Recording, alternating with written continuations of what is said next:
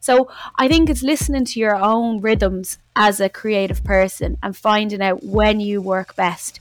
You know, like where, when I work best personally is uh, like 1 a.m. I'm a very nocturnal person. And what the beautiful thing about that is that all the nine to fivers are gone to bed. So my emails aren't hopping. There's no one looking for anything off me. People are like, everyone on socials has gone to sleep. And if they're not gone to sleep, they're drunk and it's hilarious because it gives you a bit of a giggle. Welcome to episode four of Join the Dots, a series that explores collaboration, creativity, and connections. And as always, I'm joined by the wonderful Maeve Hesson. Hi, Finian. How are you? I'm not too bad. Um, all things considered, I think mm-hmm. we're all about what's going on in, in Europe in the past few weeks, um, which makes um, life very strange at the moment. But obviously, we're thinking about Ukraine. Very surreal. Yeah. Yeah. Um, but on a, a, separate note, last week uh, we both um, with producer uh, Johnny Boyle and an, another imposter. We, we won't even speak about the other. No, they don't get named. No. Yeah, we were uh, in attendance of a real life gig. Mm-hmm. We had drinks, a bit of dancing. We listened to really great music. The yeah. Choice Music Awards were held in uh, Vicar Street, and definitely for me, it was um, a bank of all the music that I've been listening to for the past two years, all on one stage. So it was. I've been thinking about it a lot. Actually, it was really nice. Because it was just a series of little mini gigs. It didn't feel too overwhelming. We were sitting down, and I'm old, and I enjoyed that part too. Um, and we just got to hang out and talk and have a few drinks and enjoy ourselves. It's great.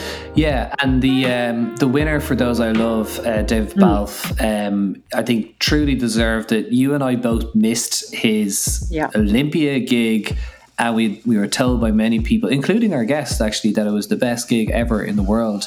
Uh, so it was very special to see him perform and also to, to win the choice. So congrats to him. Uh, will we talk about our first guest? Get straight into it because it's all related. It is all it's related. All connected. It's all connected. Oh my god, it is all connected because we chatted to our lovely guest last Thursday at the Choice Prize. She was upstairs with her wristband, tearing it up, looking down on us. Yeah, yeah, yeah. yeah let's be honest. Next year. Next year. Yeah. Um, yeah. So tell us a little bit about uh, Ruth. Okay, so Ruth and I have been friends ever since we met um, working together at Hot Press magazine a billion years ago. Um, she is, I think, the best photographer in the country. She's a music photographer, but like her talent goes far beyond that. She's a portrait photographer, she does weddings, um, she did an amazing series called Twilight Together, which we will talk to her about in the episode. Um, and she's just a hustler. Um, I think that really comes across in our chat. Um, because obviously we couldn't really talk to someone in the in the creative industry without talking about the last two years and how tough that's been for them and for Ruth particularly. Um, but just it's so inspiring to hear how she responded to COVID. She's badass. Yeah, and and I think you know she always reminds you of that feeling that you have at a gig with a crowd. Um, she captures that moment so well. And, uh, you, you know, when you see those images, it's usually another subject. So it was always nice to speak to the person behind the lens and hear what it means to them as well in terms of being in that moment, capturing that shot. So, uh, yes, let's go and speak to our fourth guest on Join the Dots. Uh, let's have a listen now. Um, we're going to jump straight in and talk to you about Twilight Together. Cool. Not just because I'm in it, but you are in it. You a very large it. factor. Um, but because it was, you know, we talk about creativity on this series, and when you think about something like that, I mean, that was a very creative solution to a problem. The problem being that was what March 2020 and the world had just ended. Um, and people were trying to get their heads around this, but you were out there immediately snapping. And so I guess like is there something in you about being an artist or being a freelancer that kind of pushes you to always think creatively when you're kind when you come up against stuff like this? I think um, if we travel back painfully to mm-hmm. March 2020, uh, it was it was a fight or flight thing with me. Um, it wasn't it, it wasn't a des- like it was kind of twofold. It is a desire to continuously work, and there is always, you know, um, ideas essentially kind of pouring out of me and this need to have a camera in my hand and it's always a tool for creativity for expression for therapy but just to be very real about it this March 2020, I had lost all of my income. Mm-hmm. I had lost every job on my calendar for the foreseeable future. Uh, I had no way of earning money. And it was before the government had even kind of copped on enough to offer us payment. Mm-hmm. And I was down the social welfare office kind of going, I'm in trouble here. I need to earn. And, you know, being a, a photographer, you you can earn money in so many different ways and that's what i love about it is that you know it is a creative output for me but it's also it's also a hustle. It's my main hustle yeah. and my side hustle. And whenever i've come into financial hardship before i've turned to my camera to make money you know? So when i was getting my mortgage i essentially took on a second job as a wedding photographer. Mm-hmm. so it, it it's it's my livelihood. So when the pandemic hit hit my industry the first we were the first to go. Yeah. the music industry the events industry you know and even like my backup of weddings it was all gone. It was all shut down overnight. So it wasn't out of a fanciful desire to go and take pretty pictures. It was a necessity. It was a scramble. It was a panicked action of how am i going to cope? How am i going to cope financially? How am i going to cope emotionally? And how am I going to cope with the isolation? I live on my own, as you know. I'm in a tiny flat, and it was a very, very dark and scary place. And I, uh, the first six weeks of that pandemic were incredibly sad and depressing and worrying. And I think I really work well in a crisis.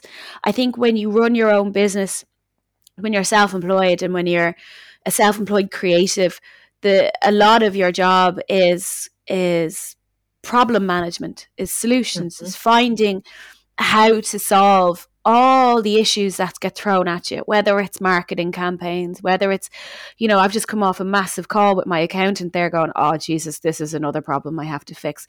So you're always in this fight or flight mode. With March 2020, it was just fight or flight on bloody steroids. Mm-hmm. And I mm-hmm. just had to come up with something. And I I just started throwing ideas to see which one stuck. Um, and like everyone remembers the Twilight Together project I did because it it it, it did really well and the, you know people loved it. But what they don't remember is the multitude of other ideas I threw out before that that didn't take off in the same way, you know? So, uh, you know, out of every 100 ideas I have, I, I struck gold with that one. And I was like, Grant, I'm going to monetize the hell out of this and see how I can see how I can rescue myself. It was just a, pretty much a search and rescue operation of my own life going on. Yeah. How do, you look back on, um, how do you look back on Twilight together now? I mean, we're, it's still very close, obviously, but like, do you have this kind of like gut wrenching feeling to it still? Like, it's, are, do you associate it with that whole time? Doing the book, it did help me like in so many ways. It really did. It got me it got me back out talking to people. I wasn't so isolated. It gave me it gave me a a, a bit of a role in society again. Um, because my and this is the problem when you're a creative um, and especially like a, a kind of a self-employed artist is that your identity is very much wrapped up in your career. Mm-hmm. You know, it's very hard to separate me from my camera. Um, you know, as, like I'd love, I wish sometimes that I just worked as a photographer in a catalog or like something, taking photographs for a big brand. I just rock in every day, take some photographs. Five o'clock comes, I say, see you later, and I go home. And that there would be people in my life that wouldn't know what I do. But right now, everybody in my life knows ex- exactly what I do. Like, you know, I've got mates, I'm sure we've all got mates that I haven't got a breeze what they do. Do you know what I mean? You know like, what I'm i like, do, Ruth? Do you know what I do? I kind of have a gist of what you do. I mean, the fact that you're sitting here talking to me is great. Like, I am a professional podcaster. Yes, you're correct. You're a professional podcaster, mm. but you know what I mean. You know, it's a bit like Chandler. Chandler being like, I've got mates like that, and I'm like, cool. So you know the Chandlers just because they're sound, and you know that they're into X, Y, and Z, but you don't necessarily define them by their yeah. career. Whereas everyone's like, oh yeah, Ruth, yeah, we know her work like that's it like mm-hmm. so it's mm-hmm. very it's very i'm finding that a challenge at the moment is how to separate the photographer from the person um, and the the pandemic really didn't help with that because i suddenly wasn't a photographer and i had to realize that I'm not much of a person either. you know what I mean? So it was it was very, very hard and it still is. So unfortunately there's no rosy glow I can put on it. It was it, it the pandemic was a traumatic experience for a lot of people um, and and you know myself included. Yeah. It's um, a really, I think, honest and important point. All the points that you're making, um, you know, yeah. it, the the valuation, uh, like not to use that that that term loosely on what the art and culture does for us all, but then also it suddenly, you know, it can be suddenly devalued by so many people as well or ignored. Um, and you know, rightly talking about livelihood as well as of of the art and the creativity. Um, but let if you could talk to us a little bit. You mentioned about identity and creativity. What, like in its broader sense, the creative process and, and being creative and and making things like what is it for you? What do you get out of it? It's a very good question. And I ask myself that an awful lot. what am I getting out of it? I am getting a livelihood out of it. Like, um, I, re- I am, you know, I'm sustaining myself and I'm, I'm not starving. So it's grand. Like, um, but as I said drunkenly to a taxi driver last night on my way home from a gig, you could pay me a third of what I'm on and I'd still do the job that I do um, because it's not about the money and it's not about the earnings. It's it's lovely to be able to earn from what what you produce, but it's not the reason that I do it. And I know everyone says that, but it's genuinely true. Um, for me, I'm always going to be a photographer. I feel like you know like I'm a I'm a stick of rock, right? My arm is a stick of rock, and if you slice it in half, inside is written in the bone, photographer. like that's how true and true it is. yeah, like a big old stick of rock. Mm. But um, I I've been taking photos as a means of expression since I was a very young child. So my dad used to sell camera equipment um, in the 80s and 90s, and uh, we were very broke in the 80s and 90s, as a lot of people in Dublin were. And uh, instead of buying us toys, he used to just give me cameras to play with. So I had I had access to the to cheap and cheerful little plastic cameras as a kid, and then my dad would also would always be able to throw a roll in to be developed for nothing. So it was grand. So I I remember taking photographs before I could really express myself in any other way, and I think I think as well me having a camera in my hand has probably stunted my language skills and uh, my communication skills in other ways. Um, but it it is it it is always going to be something that I have to do, and I've realized that over maybe the last five or six years that no matter where I am in the world or what I'm working on, there'll always be a million photography ideas. I have such an absolute grá for it as a science and as an art form. You know, even just the physics of light, I find utterly mesmerizing, and I'm just enamored with it. Um, so I'll never. I, I've I've admitted that I'll never not be a photographer, but I might change what type of photographer I am throughout my career, and I might change, you know, my my my means of of of earning like it might not always be my number one earner but like i'm always going to be a photographer. It's it's really hard to explain but it's just something in me. It's a fascination with the process and the craft and the and just the ease of expression for me. Like i was not a natural born writer. I'm not a poet. I'm not you know i'm nothing. I'm not a, not i'm not overwhelmingly creative in other ways but if you put a camera in my hand i'm i'm happy you mentioned the word process there, and often creativity and kind of process are put on opposite poles, but like you do need to be, you know, organized and you know get your kit bag together and know where you're going and what time to be there. And it's really boring sometimes to be doing all of that admin. Um, are you good at it? Is it important to you in that whole creative process when you undertake massive projects like the book or any exhibitions that I'm doing, there's there's loads of behind the scenes work and it's not glamorous. You know, people think of being it's like, oh, you're a photographer, that's really cool. You must love shooting. And I'm like, I do, yeah, but I only shoot about 5% of my time. The rest mm. of the time is logistics you know you're a production manager as and you know as well as a as you know an administrator and all these things when you when you are in a creative role but in in a creative role that involves so many other people. You know, I take pictures of people. I don't take pictures of myself every day. I'm not a painter who can go off to the hills in Iceland and sit there and paint away with just my brushes and my paint. You know, I rely on other people and I, I rely on the grace of other people. So you have to be professional and sound and you have to turn up when you say you're going to turn up and you, you know, you have to keep, you know, an eye on your emails. And I'm, I'm, I'm still learning this. So I've recently hired a PA who helps me with emails and scheduling and invoicing, uh, you know, and she is way better with spreadsheets than I will ever be. I hate them. I'm not good with that stuff. No way. So, like, I hate them, but I've done them up to this point, and now I'm mm-hmm. like, my time is better spent doing something else. I'd rather pay someone. It's the same reason I have an accountant because I'm terrible at maths. Like, do you know what I mean? I'll just let him do it. So.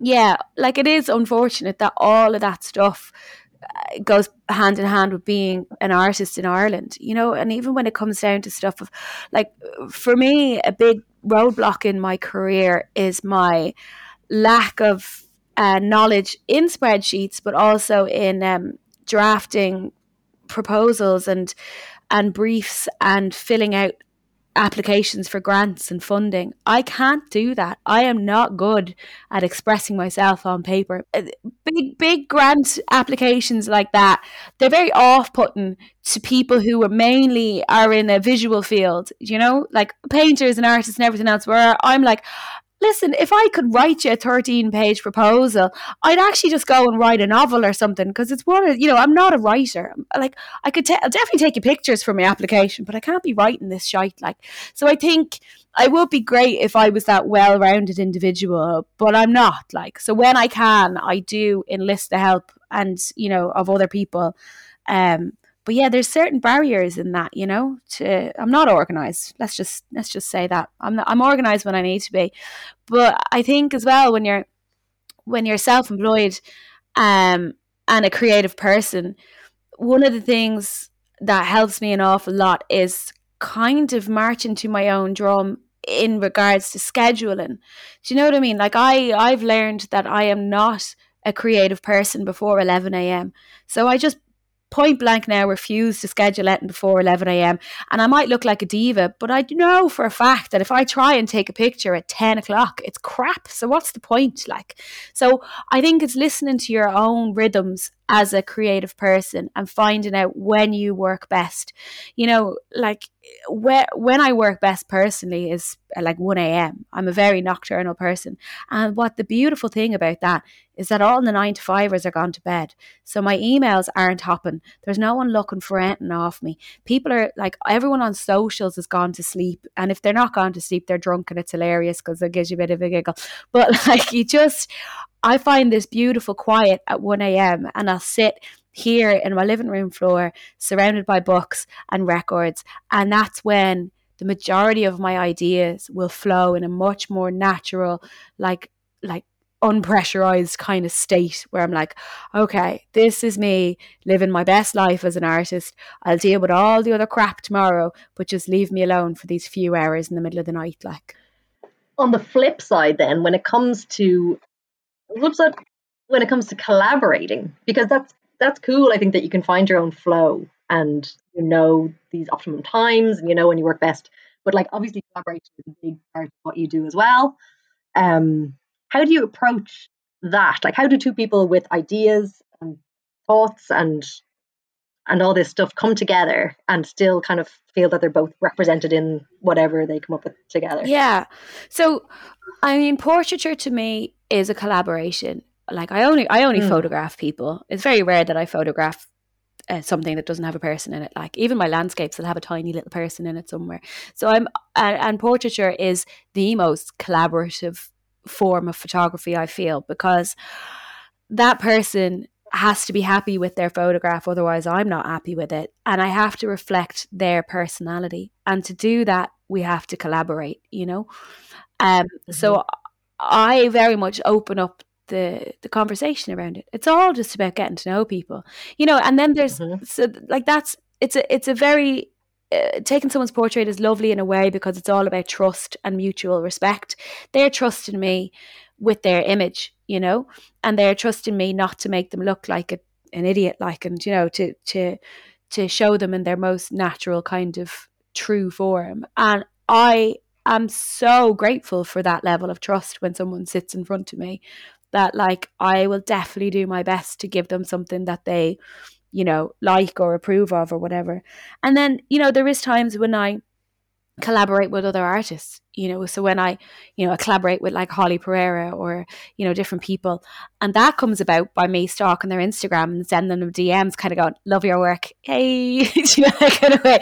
Where i'm just like i think there is or there always has to be a mutual respect in in the collaborative process mm-hmm. um uh, and when it works it'll work really really well. You know when you when you do have that love, the genuine love of each other's work. And you have to always remember that, you know, you're very grateful to be in that position, to be working with someone that you do adore. Um, and they have to feel the same. And then it becomes really, really easy because you love them. You're just like, yeah, yeah, yeah, I'll take all your ideas on board. And they're saying the same to you. And there is no tug of war in terms of like, oh, we all want, you know, a seat at the table here. We all want to be represented. The only time it's not as fruitful is when you pair up with brands. So that's that's a struggle, and that even just thinking about it now gives me palpitations because there is brands out there, you know, and agencies that totally get you and they hire you because they like your work and they're very happy for you to, you know, put as much as yourself into a project and they respect the process and they you know and they understand that there's a reason they chose you as a creative. And then you know and when someone is in that position then i'm more inclined to be like oh yeah. I love you guys. Use your sound. Let's work together and i'm gonna i'm gonna create something unique for you and i'm gonna take all of you know uh, the the best bits of you or your company or your product into consideration and we're gonna create something really special together. And then there's the the the agencies and the brands that are just like nah can you just do this just this. We don't want you to do anything else. And I'm like, oh yeah, but that's like a picture of like an underwater seahorse, and I don't do that. And they're like, yeah, but can you just do it? Like, I'm like, oh no, like, so so it's a good collaboration, and then there's painful collaboration. But you look, we all have to do these things. I want to life, know what, um, what part of Dublin Bay you did that shooting because I want to meet you. Thanks. Yeah, I was definitely down in Dollier. Like, there's some weird, there's weird stuff under that sea. Like um, no, I like your point about mutual benefit and respect. I mean, it, I, even when you say it out loud, it's so bloody obvious, but it's also mm. so it's so rare, Ruth, and like you clearly come to it with with that mindset, but others don't, right? So collaboration mm. has tough times as well. And you mentioned, you know, brands and agencies, it can be challenging but over the years, there must be some difficult people you've worked with as well. Um, do you tend to negotiate a mutual benefit, or do you walk away, or how how do you deal with those situations? Do you know what? In my career, Jesus, I'm nearly 20 years now, but in my career as a portrait and music photographer, there has only ever been one person where I couldn't I couldn't work with them, and that and it was only recently, and I still live with that. That hurt me, like really and truly, that hurt me.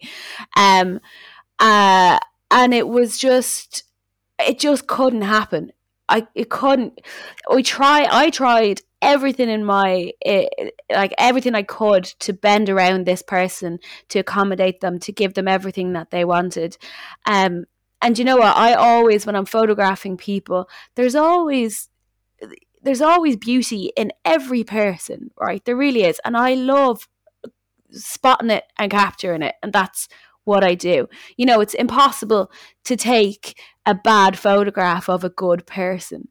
But I met one really bad person and I couldn't take a picture of them. Couldn't from the life of me. And I had to walk away. And I was like, you are impossible. And for the sake of my own mental health, I had to walk away from that shoot and just hold my hands up and go, it's impossible. I can't do it. Um, but that was a big eye opener for me as an artist because I'd always prided myself on being a very amicable, uh, personable, professional, creative that I've always gotten along really well with everyone. You know, like you don't always have to be best friends with people that you're working with, but it makes life easier if you are. Like, so what's you know, there's no point in in not like getting along with people. It's just you know, part of my job is getting along with people. Um, but yeah, it's so it's extremely rare that I wouldn't but yeah, I just came across a really bad egg, and I was like, I can't work with you. So it, it, um, but I was actually amazed at how much it affected me emotionally too. That and I, you know, and I, I cried over that. I like I had a really bad experience. So it's, it's mad how personally affected I can become um, in situa- situations like that. But this, that again, it just proves the point that it's very hard to separate me from my job. You know, I'm taking stuff home every day, whereas other people would just switch off and be like, "Ah, oh, another day at the office." Where I'm like, "I failed." so um, yeah, tough. So it brings us really nicely to to the point around connection, which you know clearly your work is has been doing from years. People following you on Insta, seeing your stuff elsewhere in exhibitions. Um, maybe we ask if, about the. Uh, your words, not mine, about taking someone's picture is quite intimate. I thought that was a nice expression. It yeah. is intimate, yeah. well, I've taken your picture, mate, haven't I? Yeah, and I think there's like even and we're friends, and I think there is sort of still a, a, like a level of vulnerability that you have to mm. have to stand there and kind of like oh, here yeah. I am. And, you know, oh, yeah. On maybe both our parts, but probably more the subject, like, who just feels a little bit like exposed. And Oh, you're 100% exposed. And I love yeah. it. But um, I do, I acknowledge the hell out of that in my studio, on locations, yeah. and everything.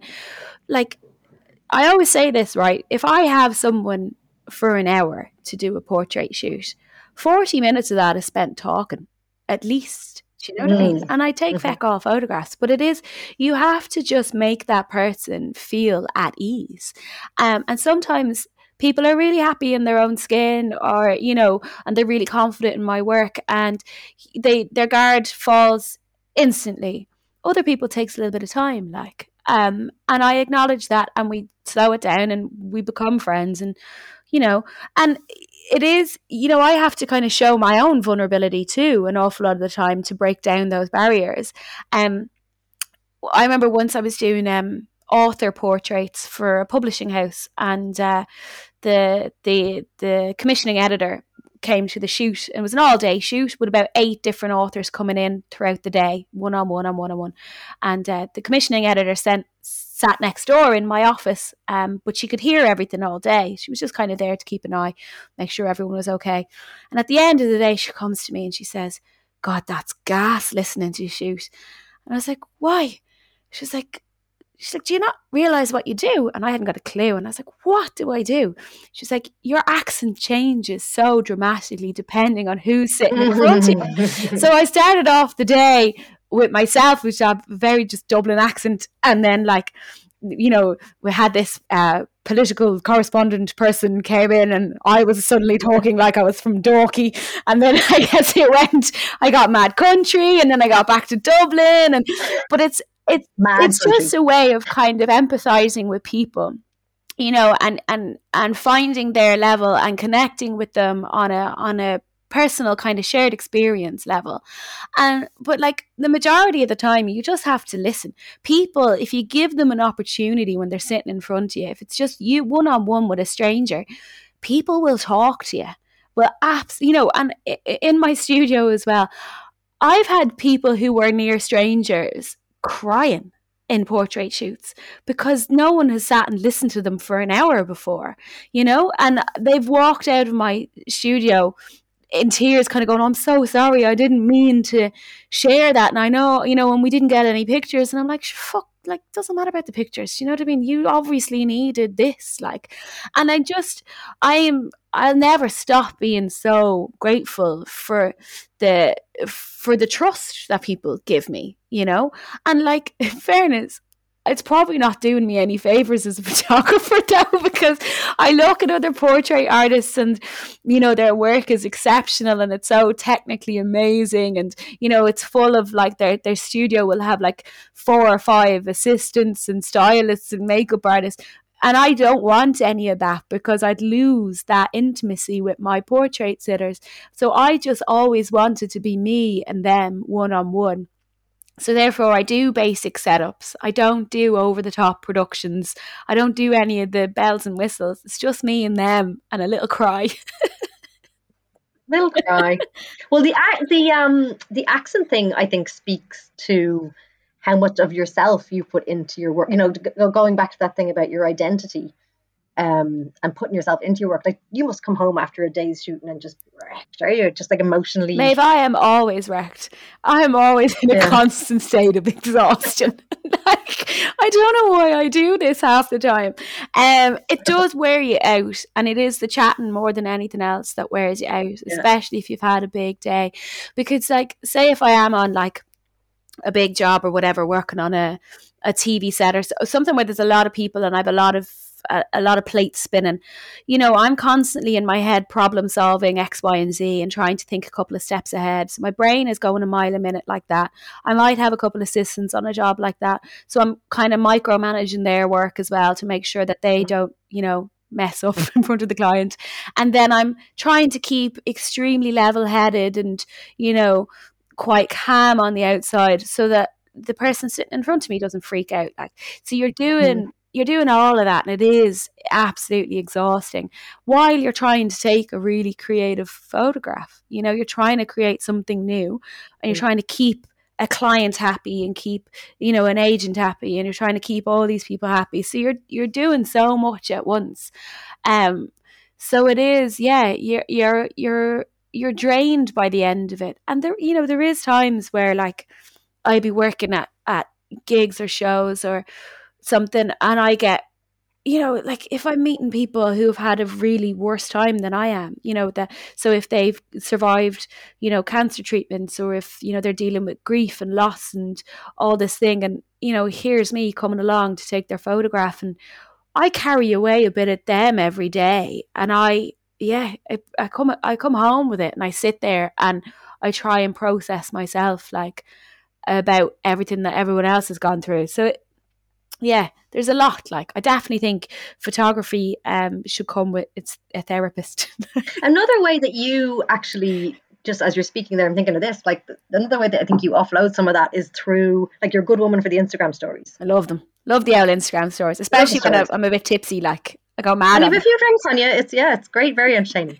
but but you seem to have a really nice connection with your fans. Oh yeah, they're the best. Like genuine buzzers. That, yeah. yeah. Is that really important to you? And has it got more important? Like, obviously, 20 years ago, that wouldn't have been the case. Like, it's kind of. Yeah. Where we are today, but yeah, it's a big part of your of your persona now, right? Yeah, well, audience has definitely shifted from from galleries and newspaper viewers to social media viewers. Mm-hmm. You know, and I am fuck it, like it's amazing. Like I have thousands of followers, and that like I'd never have that in a gallery. Do you know things have changed so much? I would be, you yeah. know, I think I've got like I don't know 15, 18,000 on on Insta and again on Twitter, and you're just thinking, God, that reach, like you'd never get that. You know, I graduated in two thousand and eight, and that didn't really exist to that extent.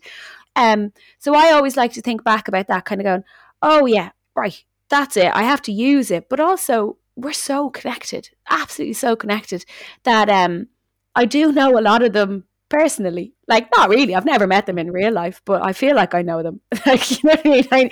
There's definitely, you know, a couple hundred people that always turn up in my DMs and are always extremely supportive, and they're almost they they're minding me. Uh, and they're very proud if I do something good. They're like, oh my God, we, you know, we saw you working on this from the start. And they're always very quick to tell me when they started following me, which is brilliant because I can pinpoint. Like some of them are like, oh, I started following you when you joined the Arcade Fire tour, or I started following you when you did the windows, or when you had this bit in the Irish Times and stuff. And I'm like, Jesus, you're a long time follower, aren't you? You've seen an awful lot of stuff that I've put up, but they're they're just a wonderful bunch of people, uh, and I'm and I I I choose to ignore the rest of them because mm-hmm. for every yeah. hundred lovely people, there's one that will stick in your craw all day, like, um, and they're painful. And you know what? There are some vicious trolls, but like I look at them and I kind of think, who hurt you? Why are you yeah. so angry? And it must take so much effort to be that angry all day. And are you not mm-hmm. Just wrecked? Like, and there used to be a point on that account where I'd follow a few thousand people, all creatives, other photographers, you know, other Irish photographers. And when I would see them doing really well and like going on different tours or maybe getting jobs that I thought I would have been in line for, I get very down on myself. I was always comparing my productivity and my success to others. And it was having such a negative effect on my life that I had to kind of say, well, I either have to delete these platforms altogether or restructure them in a way that's a little bit healthier for me.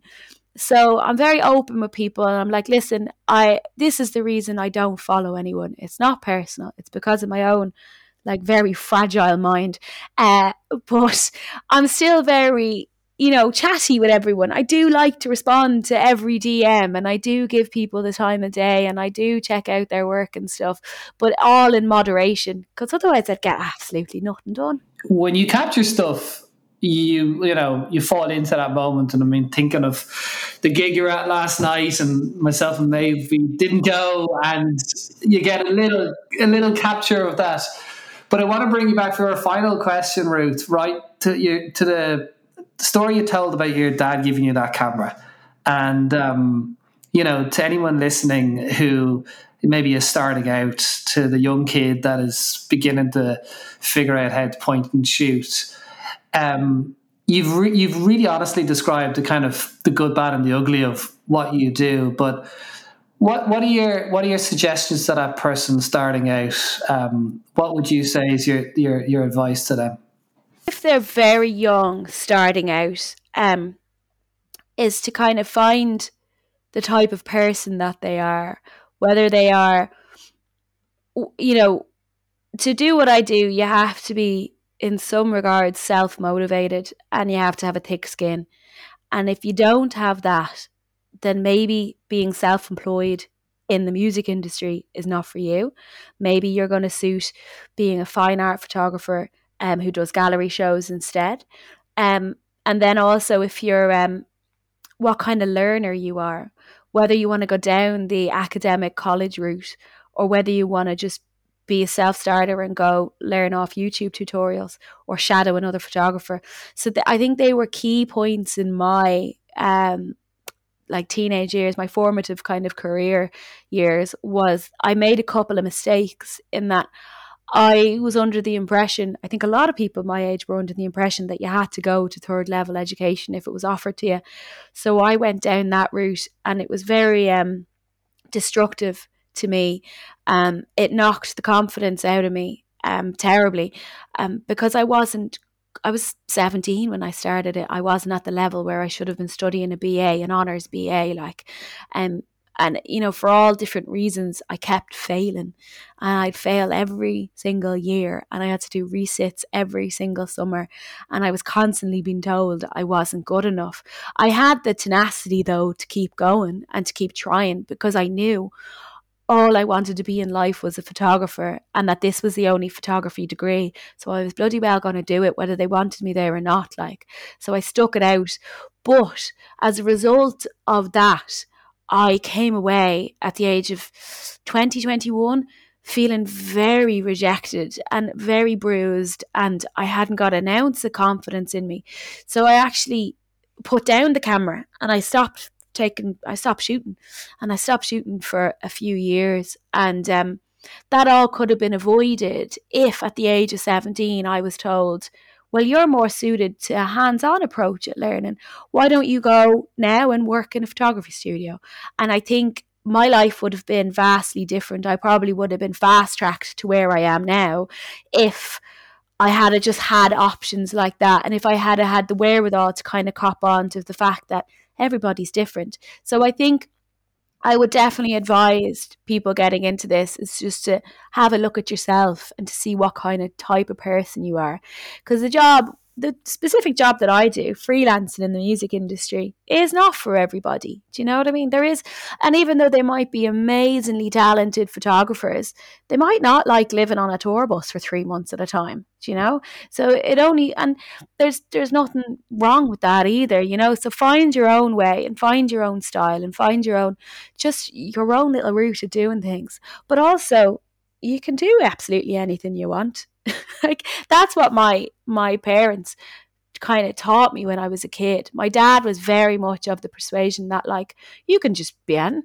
you know, if you want to be an astronaut, you can be an astronaut. There's ways of getting there. Like, so you just have to go and do it. Um, now he wasn't best pleased when I turned out to be a photographer because he always thought uh-huh. he always said it was a boys' club. So he tried to kind of uh, put me off this for so long, and he was like, "Oh Jesus, there she goes."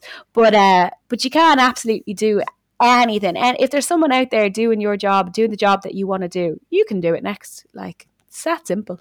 Just one foot in front of the other, and you'll get there. Ruth, that's been amazing. Thank you so much. Um, we'll we'll all be there in the front row with you soon, and stop at oh, I don't know now. Well, I hope so. But thanks so much, and thanks for like actually following the Instagram and stuff. That's gas. Like I always say, it's really mad when I see people. You're like, oh my god, you follow my work. That's amazing. Um, so thank you both. Thanks, Maeve. thank you. That was uh, inspiring. Like that bit at the end there, life lessons. Like not just photography. Well, I sure look wise out board, am I? sometimes. Sometimes.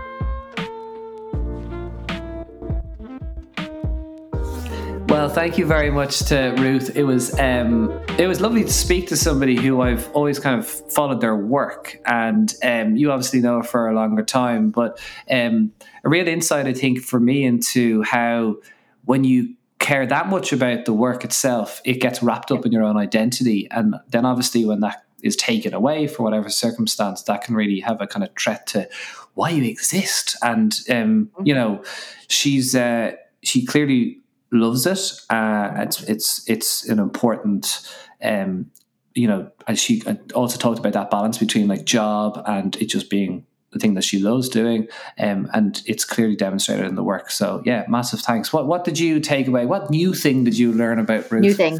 Um, I think yeah, you're right. Like you, you can't separate the dancer from the dance with um, someone who is you know, self-employed and making money from doing something that they love. Like, you know, you can never really step away. And I've been on holidays with her and weekends away and stuff, and and she's always on. You know, there's always texts and emails that need answering, and it is really hard to to set boundaries. I think, um, especially as you say, when it's she loves having a camera in her hand. So yeah, very interesting. And then I suppose as well, just hearing again how tough it was at the start of lockdown. And I mean, I obviously remember that period too. And she came over and took the picture for Twilight together. And I was like, oh, wow, look at Ruth go. But I suppose to hear her say there, the, just the sheer terror of suddenly all your work just being gone one day. You know, your livelihood looking like it was just on hold indefinitely.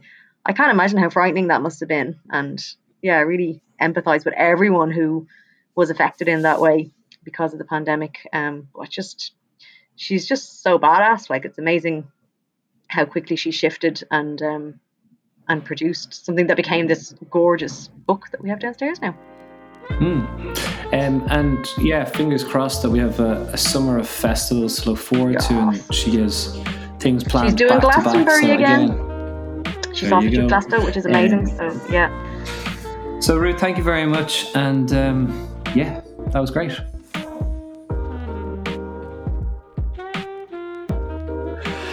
Okay, that is episode four, done and dusted. We haven't had to take seven different takes of no, this. No, this is the first one. Yeah. Um, but um, yeah, as always, enjoyed that. Um, thank you, Maeve, for um, your amazing attendance, insight, and um, questioning throughout. Thank you, Finian, for being you. We are available on Apple, Spotify, and all those other places. Um, follow us on Insta. If you've had any ideas of who should come on the show, let us know. This is Join the Dots creativity, collaboration, and connections. Till next time, bye. Bye.